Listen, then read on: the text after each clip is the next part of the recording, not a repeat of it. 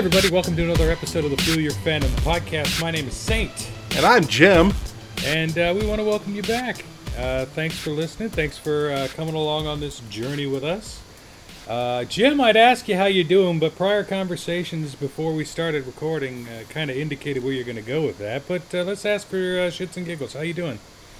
Well, I'll keep it short and I'll spare you the gory details, but I am fighting some food poisoning today. No idea what I ate. Absolutely no idea whatsoever. But whatever it was, it uh, there's about as much disagreement in there as there is in the uh, the George Conway and uh, Kellyanne Conway home. Just fighting it out all the time. But you know, it's uh, it's okay. It's okay. The worst seems to have passed.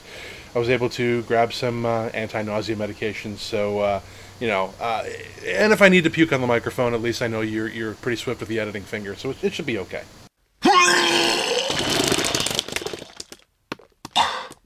Oh yeah, great. Yeah, just give me some more work. To Yeah, do, doing awesome. Yeah. Yeah. Uh, me, I'm having a, a real good day actually. Uh, for once, uh, I spent the entire weekend in the recording studio with my band, and uh, uh, my part finished, wrapped up about an hour ago as of recording, and uh, I'm super excited. I can't wait. This guy's really good at at at, at heavy metal uh, producing, and so. I, I'm really interested to see. I mean, just the samples alone that he sent us so far of what he's got is has been uh, breathtaking, at least to me. Well, I I've heard. Speaking of breathtaking, I've heard your vocals, and you're a brave man for doing what you do in the studio, and then coming in here an hour later and trying to jump on the microphone and make uh, make something happen with your voice. So, uh, Oh, no, yeah, I'm- all due respect for that.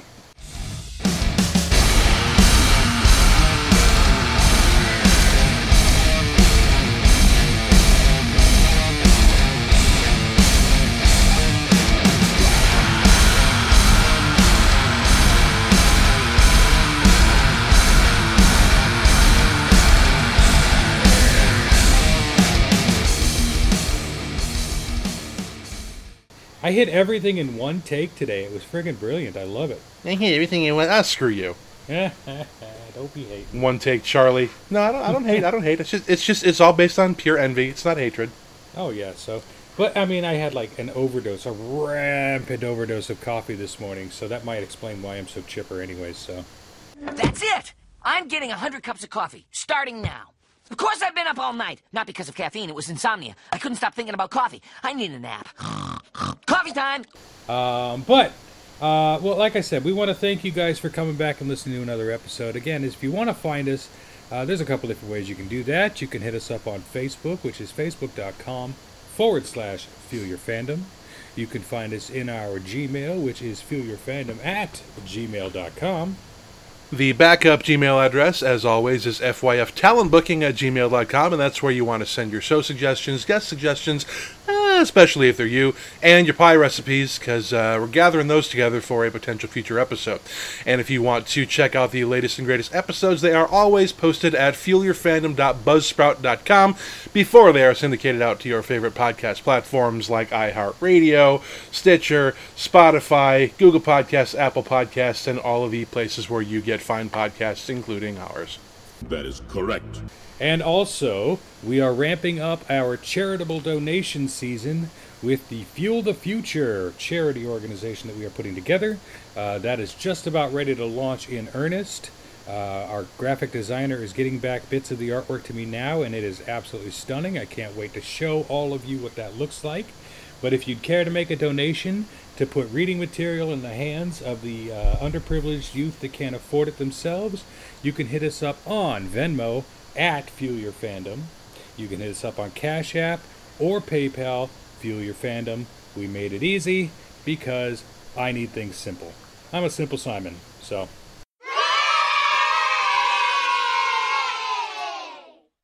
Uh, but we want to welcome back to the program a guest we've had a number of times, and and as we were telling him before we started recording, he surpassed the level of being a guest on the podcast, and now he's just a friend.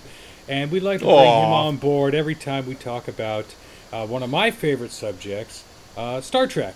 And so we'd like to welcome to the podcast uh, co-host of the Mission Log podcast for Roddenberry.com, Mr. John Champion. John, how you doing, buddy? Hey, thank you so much. I mean, uh, I'm feeling pretty good. I'm uh, hopefully not going to puke on my mic. Uh, so, you know, Jim, leave that to you. And uh, and I was not singing today, so hopefully my, my voice will be all right. But yeah, Uh, your dulcet sounded- tones was golden as ever, old chum. You sound Well, great. thank you, thank you, and uh, Kevin, you sound uh, mighty fine. So Well, yeah. thank you. Oh, you say such Yeah. wonderful things. pleasure to be here, though. Thank you for the invitation. I'll get you the check for that. Just let me know. Yeah. I'll, hit- I'll hit you with the Thanks. But, Thank you, uh, appreciate it. sometimes you got to pay for the good press. Um, but uh, so, how you been, John? Uh, what's been going on with you? I'm doing good. I mean, I, I've been very busy. I, I was gone for a week. I was in Vegas for the big uh, Star Trek convention there. Um, although, well, we don't call it Star Trek anymore. We call it the 55 year mission convention. Oh, Um, it it was uh, no longer a licensed product of CBS, uh, but it, it was great. Uh, you know, despite uh, well-founded, well-placed concerns, a lot of people who had dropped out for very good reasons. Uh, it was still a, a safe and well-attended event, and I worked my ass off for six days straight, and uh, came back home, and I've been trying to catch up ever since. You know. um, seems to be the so- nature of the beast. Yeah. yeah, yeah. I mean, between that and then you know doing Mission Log and doing Trek Files and doing Mission Log Live and doing a daily show, Sci-Fi Five, it's been a lot on my plate lately. But uh, And then we lit you up, and you're like, "Yeah, sure, I could do one more podcast." yeah, whatever. You know, at least this one is relatively easy. I get to come on and you do the hard work. You ask the questions. I just run my mouth and then hit stop when you tell me to hit stop. I mean, yeah, why not? Well, we sincerely appreciate you Yeah. making time for us as always. So uh, Thank we'll try not to eat up too much of it, and we No wanted problem. to uh, just launch into what we wanted to talk about today. And because uh, I, I, during these Trek episodes, find myself in a sort of listening and learning capacity most of the time. I Mm. mean, some of the concepts involved, yes, but I always admit, sort of with shame in, in present company, that um, the the Trek boat largely missed me. Uh, obviously, it is uh, a huge part of the popular culture, and I have seen much about it, but. Uh, you know, y- you guys put me to shame. So every time we talk about these things, um, I'll, I'll, I'll jump in where necessary. And I'm sure a lot of people are probably really happy to, oh, it's an episode where that guy's not going to talk so much. So I'll, I'll lay back a little bit and I'll let you guys do your thing. But um, yeah, t- today we wanted to talk about, and I'm going to shoot it over to Kevin in a second. But we wanted to talk about something that we've kind of touched on a little bit in previous episodes. It's not even just in, in Trek focused episodes, but we sort of uh, we had an episode a little bit ago called Your Universe Alternative, where we talked about um, some things in pop culture and also some things in popular science that have to do with alternative realities. And in that episode, in the course of recording it, Multiverses and, yeah, that kind of like Marvel is doing right now, and quantum physics and all that happy horse shit. So we had a moment during the, that episode where we thought to ourselves, you know, we really should do a capsule episode on the mirror universe in Star Trek because it really is kind of uh, one of those those examples that a lot of people point to whenever they're trying to come up with some way to describe what we're talking about when we talk about alternative universes. And that's when Saint was like, "Yeah, we probably need to give John a buzz on that one because I'm sure it's one of those things that he's forgotten more about than we'll ever know." fair enough. Fair enough. Right, and Yeah. and, and and the mirror universe uh, with Star Trek in particular has become such a uh, a vast point of uh, uh, media confluence. I mean, they use a lot of that the the tropes and everything that we've gained from uh, even just the one episode in the original TOS series, uh, which was Mirror Mirror. Uh, a lot of the different bits of that have worked their way into uh, pop culture and, and and media for decades. Uh, like if, if you have a mirror universe duplicate, they got to be evil, and they got to have the mustache and the goatee, and, and and things like just weird weird things like that that just keep cropping up, and it has made that particular episode just something that is so uh, endemic in our culture. Uh, and then uh, as we uh, continue forward with Star Trek, we didn't really touch on it very much in uh, canon versions of the Next Generation. Um, but once we hit Deep Space Nine, it's like it opened the door back for it, and it just kind of they uh, they opened the floodgates for it. Now, John, I know you uh, uh, as as with I've explained the Mission Log podcast to my listeners again previously, but why don't you kind of break down a little bit about what you guys do, so it kind of gives you uh, everyone just an idea of uh, your cred in regards to how you analyze Star Trek. Yeah, I mean, very simply, uh, Rod Roddenberry, who is Gene Roddenberry's son, uh, he had been working on a documentary about his father, and then after he'd finished that, said, okay, well, the next step is to analyze Star Trek because he had not grown up watching the show in earnest. So obviously, he knew of it, um, but it really wasn't something forced on him by his parents. He was more of a Star Wars kid. But you, you know, surely by sort of inheriting the company and being around people and fans who always said, Your father's show changed my life, it was time to investigate what the show did and what the show was about.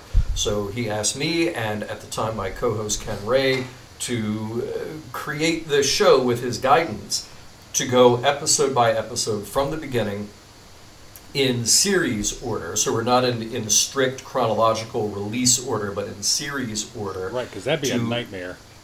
Yeah, it would be crazy. there, there's so many good reasons to not do it, and yet people argued with us like, no, no, no, you, you have to, or else you miss out. Like, no, no, we're, we're fine, we're fine.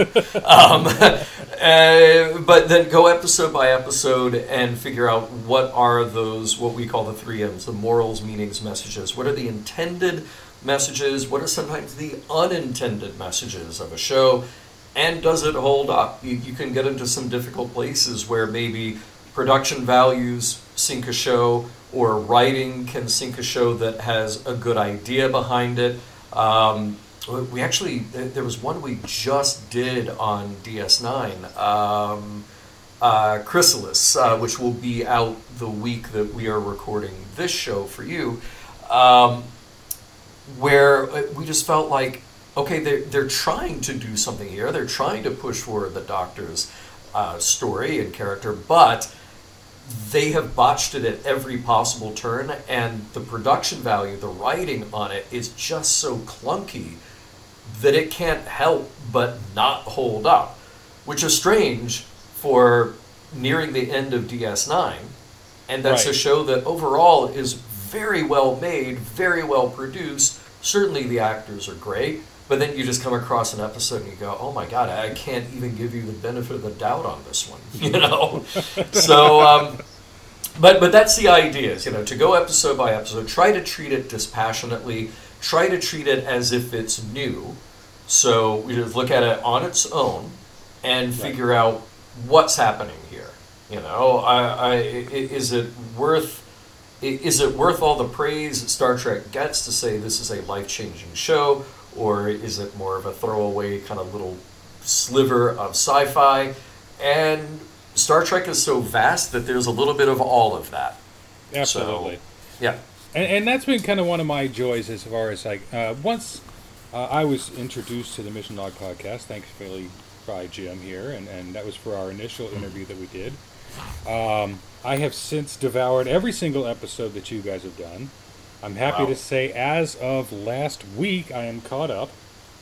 Um, except with the exception of the uh, of the live episodes and the supplemental episodes, which I'm Sure. working my way through now. But uh, as far as the episodic episodes for the Star Trek uh, Yeah. examination, uh, I, I've caught up on, and and so that's something like, oh, I've heard your voice in my ear holes for something about 420 hours plus. And, Oh my God. Yeah. Yeah. well, yeah, it's that's- it's it's a neat really thing neat. to go from uh, from being uh, research uh, and doing the research for this uh, uh, to just becoming an actual dyed in the Wolf fan. And I I have to say I am a fan of what you do. Uh, it is something that I've thought a great deal about, and, and I never realized how much I needed to listen to that kind of thing until I discovered it. And I think that's the wonderful thing about podcasting is is you get to find these uh, deep dives that you know maybe this wouldn't be a very entertaining uh, television show on a weekly basis because you're just you know breaking something down and, and going real granular and real nerdy with it. But uh, uh, maybe it wouldn't be something that would uh, captivate enough people on a, a television platform. And that's not to say anything bad about uh, what you guys do. It's absolutely captivating to me but you're able to find more of a, uh, your concentrated core audience that way I Yeah. think Yeah, you're And- totally and- right. I mean, that that is the whole thing with podcasting in particular is that inch wide, mile deep mentality.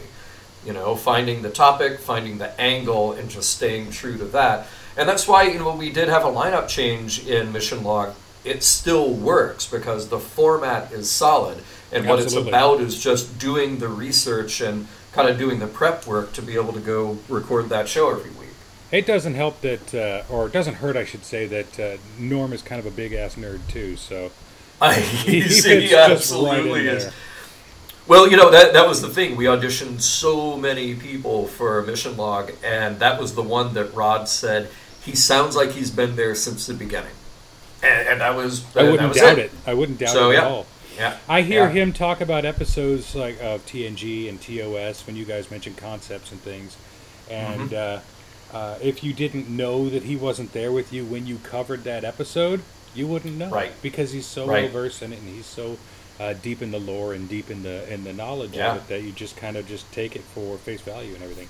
And, and I love Ken and I love Norm Mhm. and I, I love Same. you and I appreciate everything that you guys do.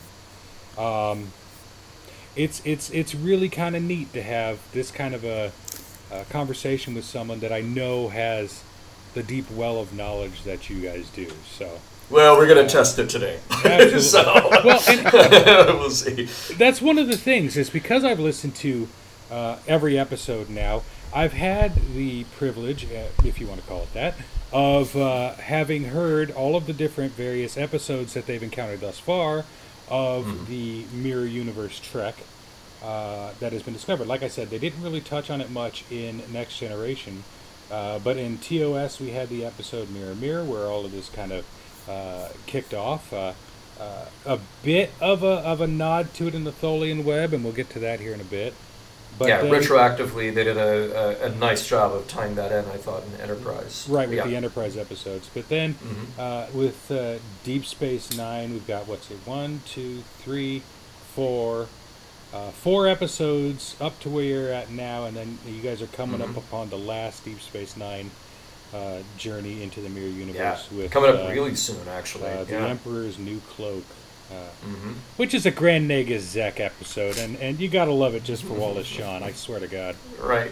And I get to hear Yeah. Norm do his uh, his Zek impression. His time. impression. Oh my God, he's ridiculous. Yeah. But uh, so so suffice it to say, I've heard your guys' opinions on the Mirror Universe, but we kind of wanted to uh, delve into it today and talk about how, yes, what started out is kind of a notable, uh, just kind of a, a way to examine the characters from a different lens, has kind of Mm-hmm. maybe turned into a bit of a dependence issue.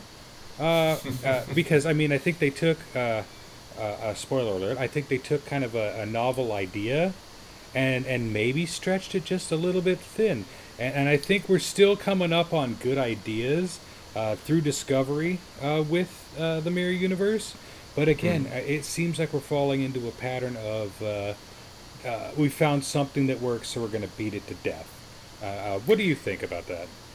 Uh, That that's what I'm trying to figure out. I'm trying to figure out why the interest and the emphasis is there on this.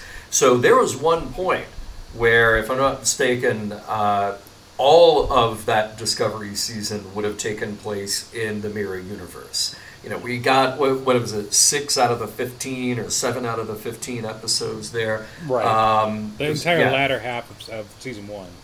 Yeah, yeah, that, that all took place there with the reveal that one of our main characters had been from the Mirror Universe all along. So, really, since the beginning of Discovery, here was this guy. Um, and I, I, I don't understand why somebody would come along, look at Star Trek, and go, that's the story we need to tell. Um, because it seems like there's such a vast universe, and I, I felt the same way with like uh, when you get up to the J.J. Abrams movies, Star Trek 09, Into Darkness, and uh, Star Trek Beyond. Um, Star Trek 2009 was a good way to reinvent the franchise a little bit and say, okay, we're acknowledging what came before. Here's where we're splitting off, and now we get to tell our own story. But then, as soon as you get to tell your own story, by the second movie, you retell another movie, and just because you're in an alternate timeline, think that you're clever and pat yourself on the back by changing up a few elements there. Right. And I, I looked at that and I go, well, why?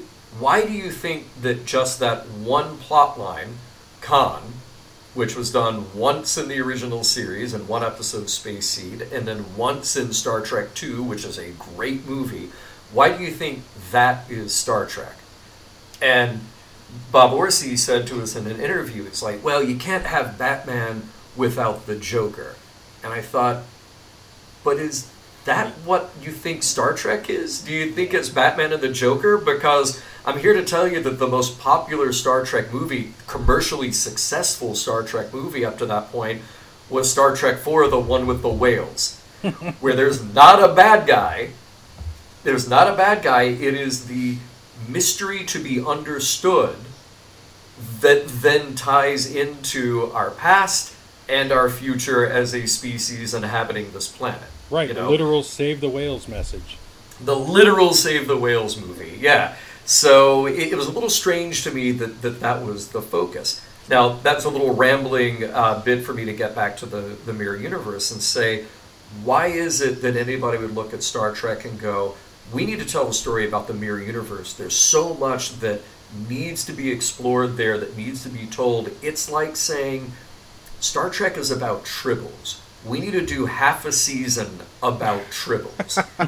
and I, I, I, you did one very good episode about tribbles, and there's a lot that that can be gleaned from that, uh, which a lot of people see as just kind of a light throwaway fun romp. I felt DS9 did a lovely job as a tribute to that Right. in Trials and Tribulations. Cool.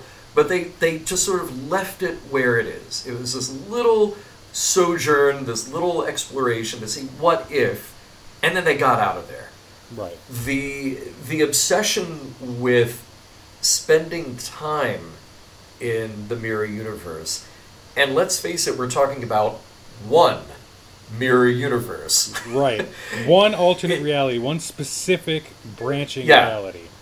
Yeah, that's the thing that we, we sort of touched on in the uh, your universe alternative episode that was not necessarily Yeah. Trek focused, but sort of like had this general idea is that if you know anything about quantum physics, and I don't, but uh, just having a layman's understanding pretend, yeah, of, yeah. Of, of, of every act, every time you, you zig when you should have zagged in your life, and, it, and you, you Yeah. make a choice or don't make a choice, it creates, in theory at least, this this branching reality where you did make that choice and things play out along a different timeline. So Mm-hmm. at any given time, I could uh, I could sneeze right now and, and, and blow some dust off the desk that could go and you know the whole butterfly effect thing, or I could not do that. So the idea that there are and, and a literally infinite number of universes being created or destroyed at any given moment, but we Yeah. somehow seem to find our way back to this specific one every single time that this happens. Whether Right. it's you know a thin spot in the universe, whether it's you know we, we got knocked through a wormhole, whatever it is. Oh, hey, we're back in this this one single other alternate universe that we understand that we've been to before, and Yeah. the, the probability of that is is, is more infinitesimal than than it's, it's inconceivable to mathematics and physics, but it, it does seem to keep happening. And, and for some reason, they decided at a certain point to make it very easy to get back and forth to the mirror universe. Yeah, what was And that, little uh, that little device that Smiley carried Yeah. around? The little transporter. Right, right, right. You, you have a little transporter magic doohickey that is, you know, smaller than a bread box, and it just it allows you to jump through universes. Um, Coincidence. Deus ex machina. Yeah. Yeah, yeah, you know, to, to make it that easy and that inconsequential, uh, I felt took uh, a bit of the gravitas out of the whole idea of the mirror universe. But, but, but again, like I, there are plenty of shows in science fiction and, and books and uh, uh, explorations of this idea that work, you know, to different degrees. I thought Sliders was a really smart show exploring that idea because then you Oh, yeah. do latch on to this multi-universe aspect. Everywhere they go can be something entirely different. Um, They were great up Which- until season three. I, I like. Yeah, yeah, right, right, right. Season three, yeah. and then it changed quite a bit. Yeah, um, uh, but you know, uh, Holly, who is part of the the Mission Log family, Holly Amos, uh, one of our co-hosts, and she's worked with uh, CBS. I think she and I were having this conversation, trying to figure out when does the mirror universe actually begin. Because Right. yeah, in First Contact, you had this bit with Zefram Cochrane shooting Yeah. the Vulcans. They, they, they planted that into the opening credits of Enterprise to, to show you, okay, here is this, here's your tip off that, that this is not the same universe, right? But they included other shots of other warlike instances in history to show this goes much, much further back. So we kept trying to figure out where is actually the split off point and it's hundreds of years. It, it- it's not just like here's Zefram Cochrane suddenly gone bad. No, no, no. There was all the stuff that led up to that. Right. And the further back Star Trek tries to make its own origins about the mirror universe, to me, the worse it gets. Because now you, you just exponentially opened up all these other avenues for that story, that new history to have gone, that make no sense. Why are the same people there? Why is the same technology there? Why is the same history there, only evil? Um, it, it, it, when you have just one story, like Mirror Mirror, and that's it because it, it is a metaphor writ large. You allow your characters to go do their thing and make the statement at the end, and you get out of there forever and ever. You just leave the audience to figure out, hmm, is Spock actually redeemable in the mirror universe? Can an empire that is built upon conquest actually survive? We should rethink the way we look at the success of a civilization or not. You know, Th- these are all the good ideas that that episode let us land on. I think if you fast forward to Enterprise, and that's all you ever did again, is let the crew from Enterprise via the, the Tholian web discover this other uh, parallel universe, fine. It's doing the same thing that Trials and Tribulations did. We're going to go play in that space for a minute, but then we're going to get out of there. Right, but You then know? you come across like Deep Space Nine, and, and like I said, Deep Space Nine was the biggest kind of uh, trespasser into the mirror universe, if you will. Yeah. And and it, it kind of becomes uh, at that point uh, a very overused trope, kind of like, and I was talking to Jim about this too, about uh, the ease in which from TOS to Next Gen into the movies and all that, that time travel just happens. It just Yeah. happens. yeah, Like, oh, flick of a switch. You need to Yeah. go back in time and save someone else? Easy. Shoot slingshot around the sun and you'll be back in time. Uh, Right. No, that's not how any of this works. Uh, Everybody knows you got to have Superman fly around the world backwards. That's the only way it works. That's the only way. Hey, oh, okay, now wait, Jim. Let me ask you uh, because we're talking about Superman. Uh, the, one of the things that popped in my head was Bizarro, and how Yeah. you know Bizarro is the Superman equivalent of the quote unquote parallel the or mirror. alternate Yeah, mirror universe. Superman. Absolutely. And, and again, it, here's a character that has been used over and over and over again, and I feel like his utility is very limited. You know, i- if you have a guy who every day he wakes up and goes off to kill people, or you know, and do the opposite of what Superman would do, Me, I'm becomes- superhero. Right, right. Th- This becomes untenable very quickly. Mm-hmm. You know, Yeah. Th- this just can't go on much longer, and yet somehow he does. I, w- I was just going to say it's kind of like that uh, that uh, thought process from the Lord of the Rings. I feel thin, sort of stretched, like butter scraped over too much bread. Uh-huh. It, it, just an idea spread entirely too thin. Which, if you look at it, was kind of like the Hobbit movies. Uh, you know, a nice idea spread over three movies, but you know that's a Yeah. different story. So, A little bit. Yeah. but, uh, what were you going to say, Jim? Well, I was just was thinking about this before we, we started this thing up, and it, it it's sort of like it almost feels to me like when something happens because obviously uh, John's entire podcast is the, the, the, the thrust of it is let's let's look at how resonant and how relevant these themes are that they touched on in, in, in the various Trek series coming up through here. We're relevant to the zeitgeist, are relevant going forward. What do they teach us about ourselves? What are the three M's? And, and just sort of looking at what can we learn from this episode about what they were trying to say about human nature and how it applies to what was happening at the time and how we can learn from it going forward. So I kind of think like because the entire idea of Trek is we are in the future.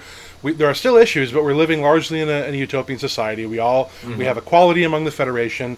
Um, you know, everybody gets along. We've eliminated things like greed and currency and all this. But because the mirror universe gives us an opportunity to explore the flip side of that, the, the baser nature of, of, of the human condition, of uh, sort of selfishness and, and uh, opportunism and all that. I think anytime that, that something might have happened that inspired a given episode, these are the themes we're going to deal with in this episode. I don't know how it works in the writer's room, but if there, it would seem to me as though here are the themes we would like to explore. It's probably a conversation that happens pretty often. So I would think anytime anything happens in society where where somebody or there's a, an attitude going around, like say I don't know, about 50% of the country uh, thinking that horse medicine and uh, uh, uh, sort of South American antiviral is better than CDC and, and FDA approved, you That's know, crazy, uh, Jim. vaccinations. Nobody would think that. I mean, it's far fetched, but There's stick with no this one. basis So I think reality.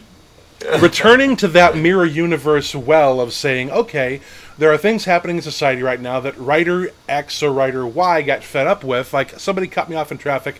People are selfish assholes. I know. Let's go mm-hmm. back to the mirror universe and talk about how it's not good to be selfish, and then sort of cluck our tongues at these other people that live on the other side of the the reality barrier, and show how the utopian society that we're trying to work towards with this this this show, this universe, in over several different series, is a better way to go than that asshole cutting me off in traffic. So we'll have you know something happen in the mirror universe that sort of parallels why people are bastards and why we're trying to move past that. See, I'm glad that you brought all that up because that, that made me think of my kind of thought exercises when uh, Kevin introduced me to this episode or invited me to come join you for this episode, which is okay, there's a much bigger problem with the mirror universe when it comes to Star Trek. If all we had done is dipped in in TOS and left entirely to the audience's conjecture of how that universe got there and what happens next, we're just there for that 48 minutes of the, the TV Yep. show. Fine. That, that might have been able to exist in Star Trek history, and we leave it alone and we never go there again. But the problem is, as soon as you introduce all this detail and added history, it forces the audience to wonder well, how did they get there and how did they end up there? And to me, this entirely undermines Star Trek hmm. because the message, the, the overall message of Star Trek is look, if you put aside the petty things that divide you as humanity, if you actually work together for a common good, if you decide today that you can stop being aggressive and fight in wars, if you can decide that everybody has equal worth and equal value, If you can decide to get the vaccine and protect your family, friends, and neighbors. Exactly. Exactly. If you, if you decide that you can use the resources available to you to help others, okay, then this is the future you get to have, and that future starts now. Right. Okay. So that that is the overall message, the overall aspirational message of Star Trek, right? But when you introduce a mirror universe that also has an enterprise, that also has intergalactic travel, that also has transporters, that also has all of this stuff, it undermines that idea of you know Gene Roddenberry and all the other writers, producers saying, no, no, no, no, you don't get to have all that stuff Right, exactly. unless you figure your shit out now.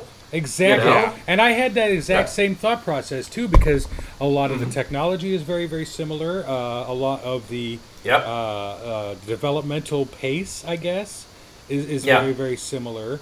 Uh, it seems like up, up to Zefram Cochrane and, and his uh, Phoenix flight that brought in the Vulcans and whatnot. Mm-hmm. Uh, it all matches, like almost shot for shot, note for note, uh, time wise, which makes no goddamn sense.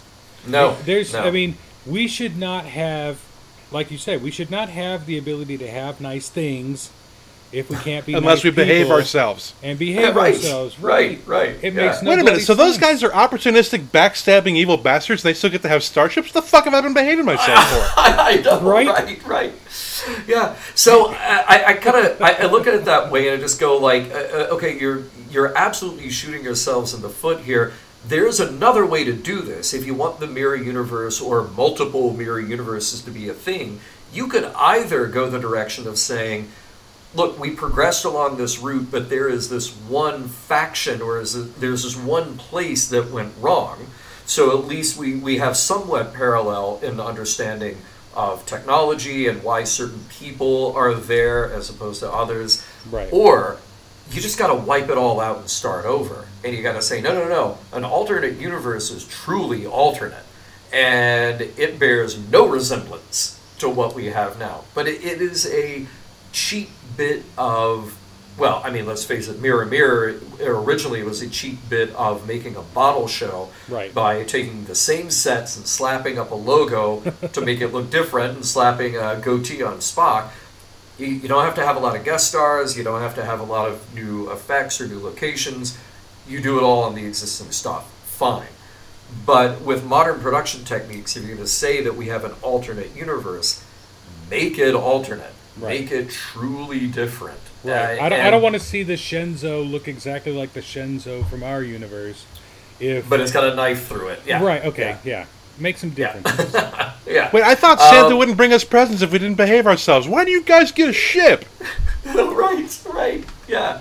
Well, yeah. I So- mean, I, I'm glad you brought that up because I mean that's such a huge component of this that a lot of people don't think of because they get trapped in the in the, the mindset of oh here's just another friend jumped into uh, uh, Mm-hmm. this this alternate universe. It's like oh well isn't it cool to see uh, Major Kira as a a sex pot or isn't it cool to see Right. you know Miles O'Brien have a little sack for once and actually be a leader instead of a poor just Yeah. I don't know whatever you want to call what he has Instead of Keiko's whipping boy. Yeah. Yeah. yeah. I mean oh isn't it great oh look Julian punched a guy wow cool he's not the the the Right. mousy kind of nerd that he is in our reality It's Yeah. like, okay you can only carry this uh The conceit. polar opposite conceit Yeah. far enough before it just wears entirely too thin And, And that's, I- and if that if that mirror universe started 400 years, 500 years before that episode takes place, Why do we have a Sisko? people, they would not exist. Yeah. They would not exist. Yeah. and, and and they carry that through into Discovery as well because I mean and and we'll talk about the promotions the way they get promoted in that universe here in a minute but uh, we've got an alternate version of the Shenzhou uh, we got an alternate version of the Discovery uh, we've got an alternate version of you know blah blah blah blah blah but we've got well, I mean like you got this one of my favorite characters on Star Trek Discovery and, and my daughter loves her my daughter's 10 and so this character just resonates with her is uh, Ensign Tilly. Absolutely, Mary Wiseman. Mary she's Wiseman awesome. is Yeah. brilliant in this role, and Yeah. she, and, and in fact, most notably dropped the first swear word on Star Trek because it's, it's not network aired Star Trek, and uh, Right. it was brilliant, and and I love it, and. And, and my daughter has this character that even she can look up to because if Tilly can do this, so can she, you know. And Yeah. and uh, we, me and Jim have always made no bones about how much we really love representational media, and now what they're doing with uh, you know with uh, Blu del Barrio and Ian and, and doing all of that stuff. I mean, you can literally find yourself anywhere you are in Trek. And as uh, a product of the '60s, as, as Trek was, and a product of the '80s, as Next Gen was, uh, I, I'd like to think that Gene would have uh, come to to appreciate uh, the types of inclusivity that they're working with. Um, yeah. Yeah. Totally. but I mean, and we're right back to where we are looking at exactly the opposites again. It's it's just a, a, a cheap conceit to see the opposite. I mean, I did enjoy seeing uh, Captain Killy, uh, which was Mm-hmm. uh, Tilly's uh, alternate in the Mirror Universe, but uh, Well, I, I want to take it back to DS9 real quick before Yeah, yeah. we get because there's a lot to explore with uh, uh, Sure. Discovery for sure. But I, I was just thinking about DS9 and how they spent so much time there, and I'm looking at all of these uh, episodes, crossover through the Looking Glass, Shattered Mirror, and I kept coming away from these thinking, this is an opportunity to play dress up. And yeah, that's really what it is. It's just Yeah. like we're going to change our characters, and I get it that that's fun for you, that that's fun to you, the actors, to be able to not be the same character week after week. Cool, good on you. But what is actually at the heart of the story that we're going to tell here? And to me, the only redeeming, interesting thing that came out of any of that, which they botched entirely, was the existence of Jennifer Sisko I was in just going to mention the, the interaction between Jake and Jennifer. Yes. Because, because yes. for those of you who don't know Jim, uh, Jake Sisko, Jake Sisko, uh, his mother died before Deep Space Nine even started. Pilot episode of Deep Space 9 Mm-hmm. Uh, Jennifer Sisko dies when the Saratoga is destroyed at Wolf Three Five Nine, uh, which are all words that mean nothing to you, Jim. But I'm sorry, I'm going to say them anyway. But uh, picking on me. he was like, I want to say, he was like 10, 12 years old, or 10 maybe Yeah. at the time. Yeah, and, young. and by the time Deep Space Nine actually truly gets its start, it's two years later. He's like 12 years old. So, uh, but he's uh, one of the greatest things about, and I've made no bones about uh, uh, Deep Space Nine being my trek. We all have our trek, the trek that got us Mm-hmm. Deep and hooked and, and everything like that. And, and Deep Space Nine was it for me. uh, Sisko as a flawed human being uh, was a great example of a lot of things, and one of the greatest things he was an example of was a single father trying to do right by his kid uh, in the asshole end of the galaxy. But um, he grew up without his mother's influence past a certain age, and so for the Mirror Universe to bring in uh, their version of Jennifer Sisko, it allowed them to have, or gave them the opportunity to try to have this kind of bonding experience for Jake, which he would not have normally gotten. And like you Yeah. said, they kind of just botched the whole thing. I mean, it, Yeah. they, they handled it in such a heavy-handed way. It was just, it was so hard to pull anything you wanted from that. And, and let you Yeah, I mean, there's something- that, yeah.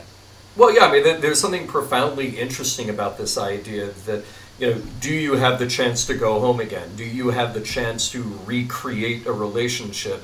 Um, especially, you know, this Jennifer Sisko had none of the same attachments that uh, Ben or Jake did. So, does she in the parallel universe have the desire for this other kind of life, given a taste of it? are Ben and Jake even remotely receptive to the idea? Could they see trying to make this to happen, or is this all fantasy world and they have to come to the realization that it can't? Um, you know, there, there's something really deep that they could have gotten into there, particularly about the loss of Jake's mother. You know, that this is a a profoundly uh, shaping moment in his life, but they spent the rest of the time playing dress up and it all it always became about the thing it became about the object or who's double crossing whom who's got the sexy costume this week and then we're off Usually Nana. and or Nana. yeah well of course of course no no yeah yeah of course of course um, hey i mean sid looked good with the beard you know he, he, he's a very sexy man you know He, he is indeed. he is indeed. Yeah. But uh, yeah, it's like you say, uh, and and- that a lot of that carries over to what we have with uh, Discovery as well. Is Yeah. it's just an opportunity for okay, so we've got mousy little Tilly. Uh, let's see what happens when we make her a badass, or you know, Right. we've got uh, very measured, very. Uh, disciplined Michelle Yeoh playing uh, Philippa Georgiou. What happens when we make her a ruthless emperor? You know, um, the only real interesting bit that we got out of that, and I still find, and I still contend that this was actually an interesting story. I just wish they'd handled it a bit differently. Uh, is that uh, our version of uh, Gabriel Lorca, Captain Lorca of the Discovery, was not Gabriel Lorca from Prime Universe. He was Gabriel Lorca from the Mirror Universe. And Right. I feel like there was so much left untapped that they could have done with that that they just Yeah, kind of shoehorned into the end of the season. because he is not a character without redemption. You know, uh, like yes, everybody in the mirror universe is ruthless. Everybody is trying to, you know, kill the next guy and take power, whatever. But, but they were clever in playing with the audience's allegiance and making Lorca somewhat Likable. appealing. Yeah. Yeah. Yeah, he's kind of an asshole, but he's also kind of likable. And it's you played by see Jason being- Isaacs. You gotta love him, you know. yeah, he's just so good, you know. Uh, but even in the mirror universe, you would have to ask yourself, well, well, wait a minute. Between these two bad choices, Lorca and Georgiou, is there actually something redeemable about one or the other of these to keep them in power? Where should my loyalties be, given that these are the two people vying for power? Right. And then uh, Burnham becomes kind of a wild card in there because uh, uh, Georgiou, you know, loves her like a daughter. Um, but the trouble is, we spent so much time there and made it about the internal politics of the mirror universe. It stopped having any relevance to what was going on in our own universe, but our own characters that we actually care about. Right, because at that Um, point in the show, we're deeply, deeply embroiled in this Klingon hu- or Klingon Federation war, and uh, up until that point in the uh, uh, the mythology of Discovery, uh, we've got uh, Burnham, who is essentially a traitor, and having to uh, serve on this starship with people who don't like her, people who don't trust her, and Yeah. and having to try and redeem herself from all of this. And that's a really compelling story. That's a really interesting way to go with it. and then all of a sudden, for the latter half of the season, we're we're sidelined with Mirror Universe antics that uh, all it does, it, it, I mean, all it does is sideline us from the main drive of the story. So it, it takes them out of that that Federation Klingon war, makes it all about the mirror universe conceit, and then we have Yeah. to kind of pick up the pieces when we get back from that. I'll, I'll give them this one other thing that I think they. It, it, it's the most fascinating reason to have the mirror universe there, but I think they botched it, and that is how do you take a character like Philippa, Empress Philippa Georgiou and make her redeemable given how awful she is Yeah, in her own universe, right? and- Yeah. So they they spent a long time in our universe when they finally you know brought her over to the other side, trying to okay yeah like every other thing is a snarky comment. Every other thing is about how she kill anybody for. Uh, you know, less of a reason in her own universe. Right. That played on entirely too long. But you finally wrapped it up. You finally wrapped it up in the two, uh, Terra Firma, uh, one and two, where you figured out the point of all of that, which is can you take somebody that awful and given the right influence, given the right circumstance, given the right opportunity, actually make them see that they could be a change for good, that, that they Right. could actually have some positive impact. To me, that is a very Star Trek message, or at least a very Star Trek way to explore character. The problem is they took so damn long to get there, and it was such a convoluted way to get there that it, it felt a little anticlimactic by the time we arrived. Yeah, you get to a certain they- point where you're like, yeah. Why do I care anymore? Yeah. You know? If they figured out how to do all of that in six or seven episodes from the time we met Georgiou, cool. you know? But instead it took three seasons and multiple excursions into the mirror universe. And I, I just I would have rather like, okay, use this very difficult character. Can we get and we, the audience, seeing ourselves in the crew of Discovery, seeing ourselves in the better nature of Starfleet and the Federation, can we see past the terribleness of our enemy to actually try to make them better rather than just decide, oh, they need to be killed. They we just need to defeat the bad guy, then we get to move on. art imitates You know? life, and there is this idea in any conflict, especially large scale uh, military industrial complex complex war sort of conflicts, to Mm-hmm. demonize the other, to remove their humanity, to say, hey, they they just belong to Group X. Here's the characteristics of, of Group X. We can stereotype them by saying they're not like us, either in their lifestyle, their religious practices, their mode of dress, their language, whatever it is that they do. So, sort of psychologically breaking down a combatant, a soldier, by saying the person that we're going to send you out in the field to go kill isn't really human at all. They're so different from you as to be completely alien. So, Yes. you know, Yeah. it's sort of like it all ties back into that idea. Like, how, if we just all sat down at, at a table and just had some food and maybe had some coffee or whatever, or whatever they drink, whatever you drink, and just sort of try to come to some kind of understanding, you probably wouldn't want to kill each other, but you're just a soldier. Yeah. You're just a foot soldier. You're on the battlefield. You're following orders. The higher ups are sitting in tents, or maybe even back at the Pentagon, or whatever, and just the, the, the orders are flowing down. And if you don't do what you're told to do, then you have a court martial waiting for you when you get back to base. But the the the, the history books are full of stories about like the um, the uh, German and I think it was UK combatants who were fighting over Christmas, and they called a Yeah. a, a ceasefire and a Christmas truce. they came together and yeah, yeah, yeah. Christmas Day armistice, and they sort of exchanged, um, you know, gifts to each other, and, and they shook hands, and then as soon as it wasn't Christmas anymore, they went back to their individual trenches and kept on lobbing grenades, and that's just really very, very infrequently do you have people who actually really have problems with each other on a personal level, who are supposed to be out there killing each other, and of course this is. A a very uh, prescient sort of an idea to, to, to be kicking Mm-hmm. around on the eve of us trying to finally, after 20 plus years, extract ourselves from the quagmire of Afghanistan, the graveyard Yeah, of yeah. empires. Um, not Yeah. that I want to necessarily tie everything back to current events, but Trek does, so what the fuck? It does, yeah, yeah, But yeah, this this idea of we ha- we must demonize the other rather than try to to appeal to their better angels and their humanity and try and make them a better person. Um, you know that that really is sort of the fundamental uh, bridge between our universe, our universe, of course, being the, Mm-hmm. the standard Trek universe, and the mirror universe.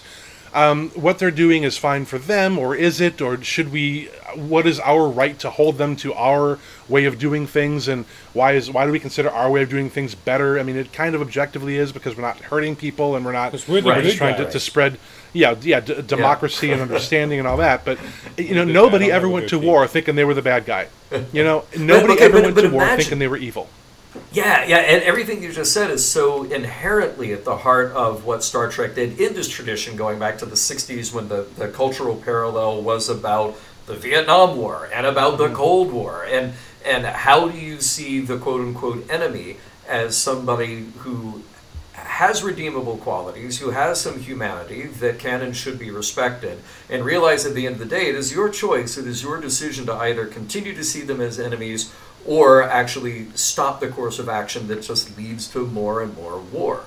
And I love this idea that, you know, given the mirror universe, given the prime universe or the, the standard universe, that they actually would be able to ask themselves some really good questions that went totally unexplored here, which is, as you just put, Jim, how can we look at the mirror universe, we, the, the Starfleet standard, you know, how can we look Yeah. at the mirror universe and decide, okay, is there an objective morality at question here? Mm-hmm. Why are we better? Why are they worse or failing?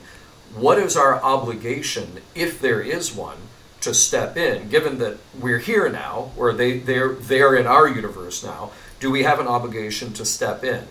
And how do we actually have that meeting of minds in the middle to say, well, okay, we're here, we've crossed paths, we're at opposite ends of philosophical, cultural, social beliefs about how Yeah. the universe operates, but we actually have to make this tenable. We actually have to figure this out, or we're both going to die in the process. Right. Yeah. You know? everybody thinks their way of life is the way that life should be because it is based on their upbringing, their conditioning, their basis of reference. And you know, nobody pick, picked up a gun and went to war thinking, "Eh, maybe they're right, but I don't know. I'm going to go maybe see if I can't kill a couple of them." Everybody goes into war. Every enemy combatant, uh, whether we're their enemy or they're ours, um, it goes to war with the attitude that I'm trying to preserve my way of life from being destroyed by somebody who would take it away from me if given the opportunity. and right. so yeah, that objective morality thing, it definitely raises a lot of questions about see why do we think our way is the best way? Why do we think we have the right, whether that's being in Starfleet, whether that's being um, an American combatant going to another uh, country to do some empire building, whether that's a, a religious missionary going to bring some soup and some Bibles to some you know uncontacted tribe in South America. What is it that gives you the hubris? What is it that gives you the right to say my way of life is so much better than whatever it is that you're up to that I'm going to take it upon myself to convert you to it? I think And that's why they make the mirror universe such a uh, a blatant kind of example of oppositism, I guess. it's so obviously wrong or whatever. It's it's Yeah, right, because right, they, right. we have to have something that's demonstrably evil. It has to have Yeah. that goatee. It's got to be the evil version because we have to be the stalwart champions. We have to be the the prime example. We have to be the good guys, if you will. And so everything on this other mirror universe, I think maybe that's why they stuck with the conceit of uh, everything is matchy matchy. Uh, technology wise and, and advancement wise and this that and the other thing They're just is like us, except for this one fundamental difference Right. of, of motivation and attitude. we, have got to Right. show how our way is so much more fundamentally responsible or uh, but for the grace of Starfleet, we would have been them. right, Right. exactly that and and Well, I and, and oh, go ahead no Oh, I was say what, what what I really like about that is, is this idea that you know, kind of like I was talking about before, that you don't get to get those things unless you decide, well, we're going to work for the good. We're going to work for the betterment of each other, um, and and that. Uh, that is that end scene in Mirror Mirror. That is Prime Universe Kirk leaving alternate universe Spock with this question, and and it gets back to this uh, idea about okay, can we see objectively a moral standard here? Because you're trapped in this cultural context that says no, no, no. What you do is you kill to get ahead. As long as you have the weapons, as long as you have the strength, then you are right. Might makes right. Kirk, right, right, and and what Kirk is challenging the Spock uh, to see is that there is a logical failure in that idea. So if you have even half the logic that Prime Universe Spock has, you're going to get it that constantly escalating to this point will only ultimately lead to your destruction. So logically, you have to work for the thing that is mutually beneficial to all. And I, I, it's such a perfect message to leave to the audience to say, yeah, look, there are probably some of you in this audience right now that thinks that, oh, an arms escalation is a good idea. We should have troops on the ground in all of these places uh, to fight the commies or whatever, right? Because that's how we do it. Might makes right. We have to have the bigger guns. We have to have more troops. We have to have this. But the challenge at the end of that is to say, no, no, no, step back. The objective morality is that that will fail that will ultimately fail. You may win that battle, you may win that war, but you will find yourself doing it again and again and again at a different location with a different enemy until you figure out that there is another way to do things. Right. And, and that's exactly the same thing with uh, we talk we talk made jokes about the fact that uh, they advance in rank through murder and uh, right and and just how untenable that really would be because okay, so what was the crew complement of Enterprise NCC seventeen oh one? Uh, that uh, be 430. 430 people. Yeah. Um, and in Mirror Mirror, we get to see a couple of different opportunistic uh, crew members, including Sulu, uh, mm-hmm. who try to again, might makes right, take over, kill uh, who they think is their Captain Kirk gone weak, uh, who's in actuality our Captain Kirk, and uh, and the only way Kirk really gets out of that is he promises this other crew member advancement and a position and a promotion and and he's oh he sees you know mm.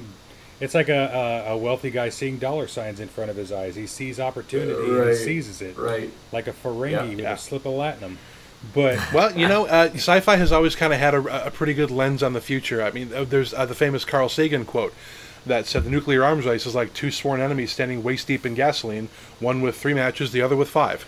Um, you know, it's just it's universally uh, yeah, uh, mutually yeah, assured yeah. destruction where you're just kind of standing there looking at each other, you know, wondering who's going to strike that first match and, and make sure that everybody just burns up in the process. Right. And I was right. reading a lot of the Mirror Universe comics because I mean, I I, I mm-hmm. told Jim I said I have a, a membership now to Comixology on Amazon, their little uh, streaming oh, cool. comic site uh, thing, and mm-hmm. they had a bunch of the Mirror Universe comics attached to Discovery up for a while, and so I was reading through those, and there was one for Next Generation because we didn't really get any exploration of the Mirror Universe with Next Gen, and maybe that was a good yeah. thing. But... Although you know what, the closest Next Gen came was yesterday's Enterprise, mm-hmm. where you, you have right. this idea okay, what happens when this one incident in this one battle that is not that far off. It was like you know 50 years prior or something like that. Right, uh, the Enterprise maybe C. a little less. Yeah. The Enterprise C, yeah, and, and, then that shows okay logically now we understand why the technology is what it is because it was just this one incident in this one place with this one ship that changed and it made the Federation more warlike than it was for peaceful exploration. Cool. That all made a lot of sense, and those changes then made sense, and then you got out of it, you know. And, and, we got and, and, we got Sela out of it. So and you got Sela out of it, and yeah, there, there was a lot that worked in that episode. So yeah, and, and maybe again, and, and and I hate to kind of circle it back to the same thing we keep talking about, but maybe that's the issue that we have with this mirror universe, and it's like I said at the beginning, we have this awesome conceit, we have this awesome idea of a way to do a bit of self examination, a way to do mm-hmm. a bit mm-hmm. of introspective thinking about who we are, our place in the universe, our right to be. Objective versus relative morality. Right, yeah, exactly. Yeah, yeah. And like you said, that was really good for that one instance when we had, you know, Prime Prime Kirk talking to Mirror Spock and, and, and trying to set forth that idea that you can be better. It does not mm-hmm. have to be like this. And that as a standalone message that would have been brilliant but like we said they they kind of kept going back and going back and diluting it and diluting it and diluting it until it was just another cheap method of playing dress up and well, yeah, I like think I like said, John said, where it, it becomes ahead, a real, um, it, it, becomes it undermines the message somewhat to see we keep on popping back to this mirror universe, and we keep on seeing that they have all the same technology we do. So what was all this altruism for?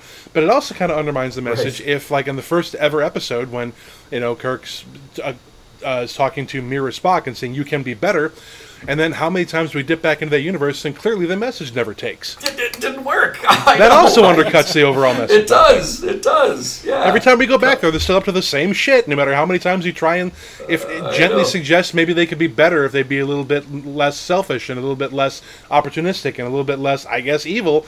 Uh, we, you know, in in a couple years we're going to be right back there and, and nothing has changed.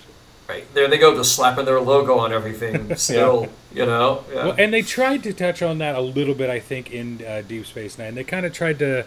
Uh, Sisko uh, tried to add a little bit of the positive aspects of the Federation into the Resistance, the Terran Resistance. Uh, but I mean, by and large, again, it, it, it it's too little, too late at that point. And, and so, Well, it's, like Star Wars, you know, but between the original trilogy and the new trilogies, it, it, it's like, uh, oh, okay, well, we had the Star Wars, we had the good guys win. Oh, guess what? We're, we're all just we're back to square one. I guess everybody's just fighting again. The bad guy has a black mask and a cloak, bunch of white stormtroopers. We're just, yeah, guy. It was just thirty years ago. We're doing it again. oh, I You didn't know know? John wanted to get controversial today. Oh, okay. Oh, damn! Star Wars sequels. Okay. no, you're absolutely right, and there's a, and there's a lot of people who call that a retread too, and, and, and for a lot of good Yeah. reasons. It's a lot of the same story plot points, just brought back up and rehashed and told in a different way, uh, but it feels very familiar. And and It's like Yeah, when they're doing the newsreel footage at the beginning of the original Incredibles. No matter how many times you save the world, it always manages to get back in jeopardy again. I mean, sometimes I just want it to stay saved, you know? exactly. Yes, yes. And so it's like, I get it. I, I it's a conceit that just kind of wears thin after a while. And I've been talking with, uh, I've been ma- me and my kids and, and my my wife. We've been watching all the new Star Trek, and they're they're con- my wife's a recent convert to Star Trek. She's not been uh, brought up in it. Her parents like watched a little bit of Next Gen back in the day, but they were, she was never really uh, brought up in that like I was. Holy shit, not at all. And so that's been homework. But uh, we've been watching all the new Trek. We've been watching uh, uh, Lower Decks and, and Discovery and all that. And so uh, uh, Cool. we, we watched Picard and, and she saw the teaser for Picard season two and, and she sees Q and ah damn it. And I'm like what what what? It's cool. They got Q coming back. John de Lancie's amazing. I hate Q. And I get it. I was talking to her about it. And we tapped into the idea of why. And it's the same problem. Q seemed Uh-huh. to be a conceit that was taken and stretched too far. Too far. Until the point where it's it's just comedy. Oh, he shows up on Deep Space Nine and Ben gets to punch him in the face. Uh, he shows Yeah. up on Voyager and tries to hit on Captain Janeway. Look at that! Watch out! And and Yeah. I mean, And where does he go in between? He's just chilling in some kind of interdimensional cocktail lounge with the Great Gazoo and Mr. Mxyzptlk, thinking what they can fuck up next. pretty much, I think so. Uh, But, but see, and that all of that is what makes a show like Lower Decks so good. Absolutely. Because the, the the opposite approach is that Lower Decks is doing 22 minutes of comedy, jokes, references, Easter eggs, blah blah blah. But and you watch it, and that's all in your face. And then at the end, you go, "Oh, wait a minute! They actually told a story that mm-hmm. had to do with." The characters being better than their own limitations, learning to get along, learning to excel. Like, they did all of this stuff, and yet they couched it all in ridiculous comedy and it, it's actually figuring out what the heart of that Star Trek message could and should be, and then all the other stuff is just the window dressing, you know. Yeah. Whereas when you do, and, and look, But it, part it's a of me lot of fun though. It's yeah. yeah, yeah. And, and part of me looks at the history. You know, we, we just the other day hit 800 episodes of Star Trek. So whatever the episode of with the Lower latest Decks, episode of Lower Decks. Yeah. Right, right. That became the 800th entry in TV Star Trek. You know, not counting The episode was called "We'll and- Always Have Tom Paris." Yes, yes. So, uh, so that that's a big landmark, and you look at that and you go, okay, that is so much content for any team of people who have been writing over 50 years. You know, and whenever new people come in, they are burdened with the history of everything that came before them, and then trying to reach an audience that will automatically reject them no matter what. Like it, there is so much that goes along with that I wouldn't wish on any writer. Oh, but you've done it to purpose. yourself too. Think of it this way, Yeah. and this is something I wanted to throw at you too. I'm insanely Okay. jealous of the fact that your podcast, the Mission Log Mm-hmm. podcast, you're set. You could do this show ad infinitum until the end Yes. of time because. Yes. Uh, you are at episode 400 and uh, what's the latest episode number? Do you know offhand? for for 16, for 15. Yeah, yeah. So slightly more than halfway there. Uh, right, right, exactly. Uh, like, except for all the others that will come out: Eh, Prodigy, Picard Yup, season yup. two, Discovery season four, Strange New Worlds season one. Cut out for you And- your work is. And you Yeah. sta- you start. Did you just Yoda talk? Jesus. Well, I mean, we're, we're, we're bringing a little bit of Star Wars to it too. I was just trying to. We you know, are, we are, As we long as we're going to mix universes, and let's shake that shit up and pour ourselves out a cocktail, a nice Pangalactic Gargle Blaster. Why not? But Nice. but yeah, I mean, you've got your your work set out for you. You've got you're halfway there. You're living Yeah. on a prayer, but uh, you. I'm insanely jealous of that because it's like I have to sit and think week to week. Okay, what are we going to talk about this week? Is this going to be interesting enough to hold an hour and a half long conversation about?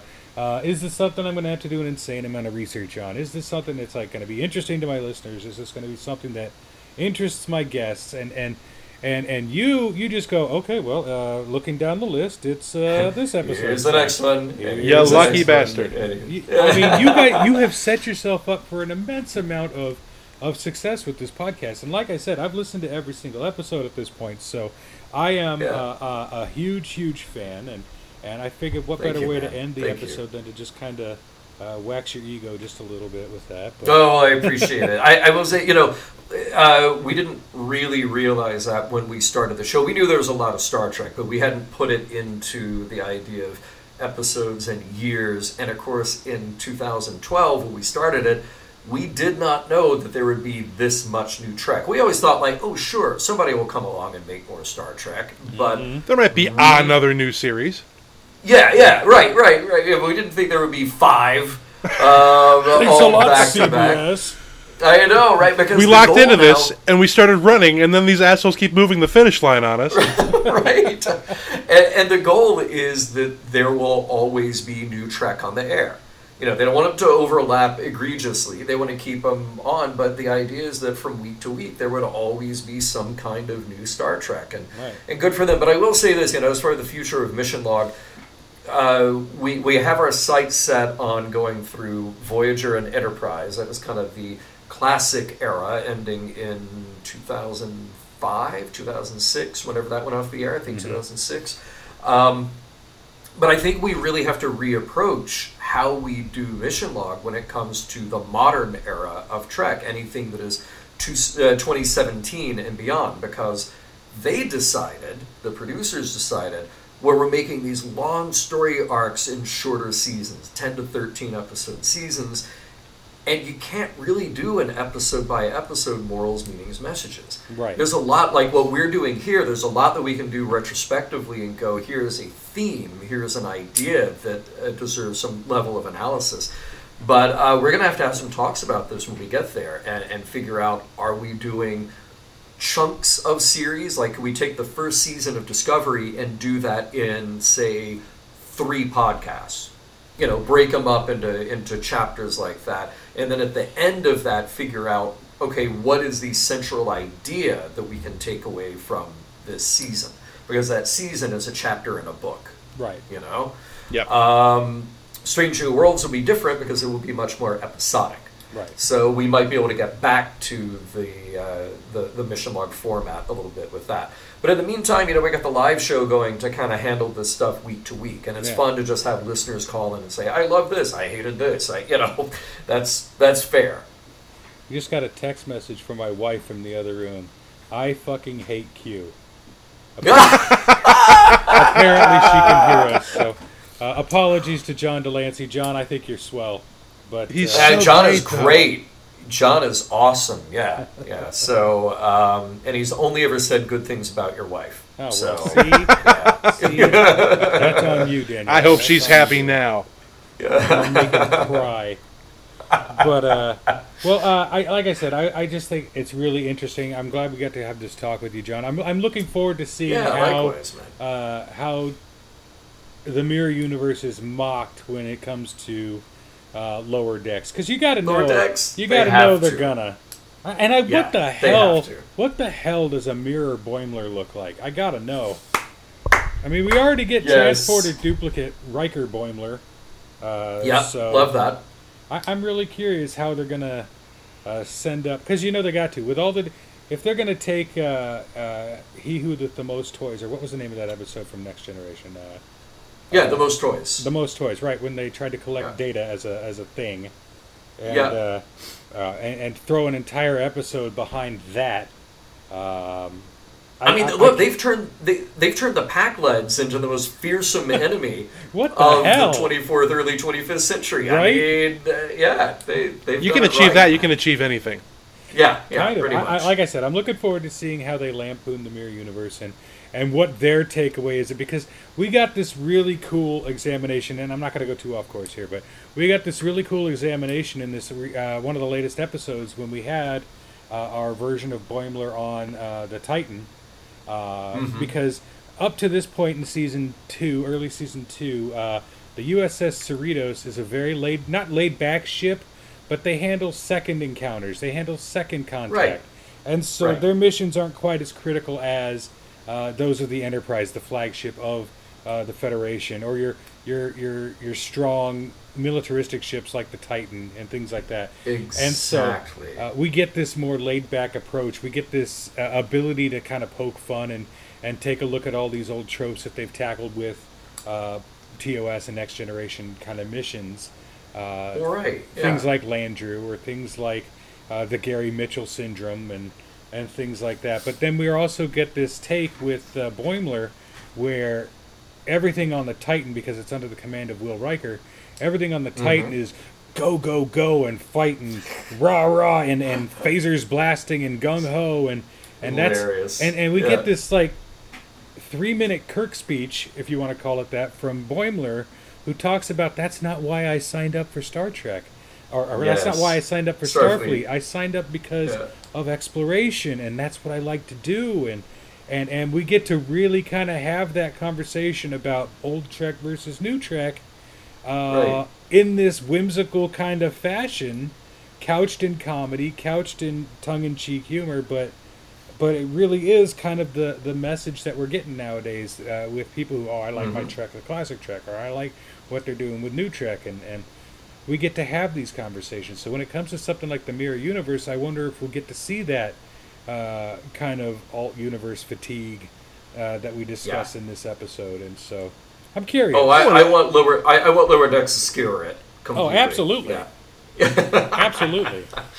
As a total mood and subject whiplash, speaking of Trek that's couched in comedy, we finally have finished, uh, we, we've wrapped shooting on the third season, possibly the final one of The Orville. So that should be Finally. fun. when that Yeah, that's right. That's right. That yeah. was set. Uh, they had to take two giant breaks for for COVID, and uh, Seth MacFarlane Yeah. finally just came out about two weeks ago and said we finally put a button on season three. Uh, And he was intending to make that the final season, but uh, I guess we'll see what happens because he apparently, like any good creator, left a little sequel hook on the end of his statement and said, "Well, you know, we might. I hope we can all find a way for us to head back into space, but for now, we're just you know heading out on uh, on a high note for season three. All right, Okay, Hulu. nice. Hulu, start throwing money at it. Yeah. Just lob cash at Seth MacFarlane until he comes back. For I mean, four. look that that is the great thing about uh, everything being on a streaming platform these days. Is you can pick Yeah. up a show, you can move it from place to place, you can revive it, you can do short runs. The bar of success is not as high, so you you can do a show like Orville and give it a couple of years off, and then come back and do another season. I That's, Absolutely. Yeah, th- th- this is sort of the golden age of being able to produce like that, and it, it's why Star Trek can have five series in development or you know in various stages of production. You could not have done that even ten years ago, much less twenty or thirty years ago. Hey, if they can bring Uh, back Will and Grace, if they can bring back Mad About You, if they can bring back uh, Murphy Brown, they can sure as hell bring back the Orville after a couple of years if, if there's a need and a desire to do it. Exactly. I agree. Exactly. Yeah. Well, I want to thank you, John, uh, for coming on our podcast again and having this lovely conversation Thank with us. Uh, for all of our you. listeners, why don't you let them know where they can find work you do, the fine, fine work that you do? Sure, yeah. Uh, there are a lot of shows that I have my fingers in. If you go to podcasts.roddenberry.com, uh, the main shows that I do there are going to be Mission Log, Mission Log Live, The Trek Files, and Sci Fi 5. A lot of other shows to discover there as well, but podcast.roddenberry.com, that is the central hub and will help you find uh, all of our socials and all of the platforms where you can find those shows. Absolutely. And if you love Star Trek like I love Star Trek, like like uh, John loves Star Trek, and like Jim barely knows Star Trek, uh, give a Bite me. Give, give a listen. Uh, uh, jump into Mission Log. Find your favorite episode of Star Trek. Uh, jump into Mission Log. Listen to them take take it and break it apart and look and examine it and and and find the, the, the nuggets of morsels of wisdom in in ingrained or not in uh, these episodes and and and you'll you'll probably be as hooked as I am. I mean, I've really enjoyed getting to sit there and listen to uh, something that I love broken down in such a, a meaningful and impactful way, and it really does make me examine each episode uh, in turn in a different way and, and, and with a different set of eyes, and, and I do appreciate that about what you do. Uh, Well, I just so- want to say that- for the that's- record that, like, you know, uh, Star Trek is. I, I put Star Trek in the same box as, like, the Beatles and pizza. Everybody's a fan to some degree. Nobody Ah, dislikes the. Beatles. Nobody dislikes pizza. Nobody dislikes Trek. I'm just not as, like, up to my nostrils as you guys are. So I'm a little envious of your knowledge, but I've seen Trek. I like Trek. I'm just, you know, I- I'm just. You know, I'm not an expert. That that's the great thing about it is like I, always go back to say the Twilight Zone. It's like Yeah. there are there are people who have never seen a single frame of the Twilight Zone, and yet when you say oh, this is a very Twilight Zone kind of thing, they, they get it. They hear the mm-hmm. music and they get it. Star Trek is the same way. You could not have seen a frame of Star Trek, and yet you hear things like this is a technology like it was on Star Trek, or Live Long and Prosper, or the goatee from the Mirror Right, Universe. right, You know that that's the bad guy. So those Some things things attain have such a power in the popular culture that they sort of Yeah. transcend fandom in a way. Yep, absolutely. And and there are very few franchises that manage to do that. Star Trek is one. So yeah, I, I look at it as like uh, everybody, even if they've never seen an episode before, that's an opportunity to find the thing that you love in there, or not love it and tell me why. you know, Like, and even Uh, though William Shatner fair, never said this at any point in the original series, if you stop any Schmendrick on the street and say, "Beam me up, Scotty," they're going to know what the They hell know you're what talking means. about. You know, Yeah. Yeah, They're gonna know. Yeah, exactly, exactly. Again, we want to thank you for coming on with us today, John. And uh, uh, for all of you out there listening, we want to thank you again for, for sitting down and, and filling your ear holes with our nerdy rants. And uh, if you want to hit us up on Facebook, I would absolutely love that. We would love to interact with you. This is always meant to be a two way conduit of conversation. You can hit us up at facebook.com forward slash fuel your fandom. You could throw us an email at gmail, which is our fuel your fandom at gmail.com. And the backup Gmail address is always active, and that comes right to us as well. That is fyftalentbooking at gmail.com. You can also find us on Instagram at, at FuelYourFandom, on Twitter at, at Fuel underscore your, and every episode goes up latest and greatest on Fridays around 8 a.m. Pacific time, and that is at fuelyourfandom.buzzsprout.com, and from there it gets syndicated to all the fine podcast platforms. And if you're listening to this, chances are you know where those are already, so I don't want to beat it into the ground any more than I already have. But I do also want to join Kevin in thanking uh, our good friend John for coming on and, and kicking some track around with us one more time. And um, you know, it's just always a great uh, a great day when we get to have you on, John. Thank you guys. I really appreciate it. From us to you, we want to thank you for listening, and do remember what we try to remind you every week that everything is fandom, and fandom is everything. Take care.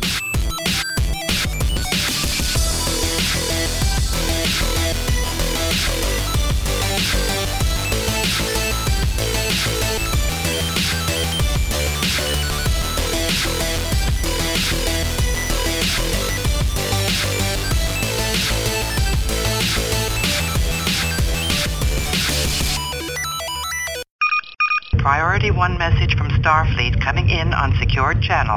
In the Mirror Universe, I am trying to convince the computer not to shut off live support for your podcast hosts. Or maybe that's what the other computer is trying to tell me. We're very hard to tell apart, unless you know where to look for the goatee.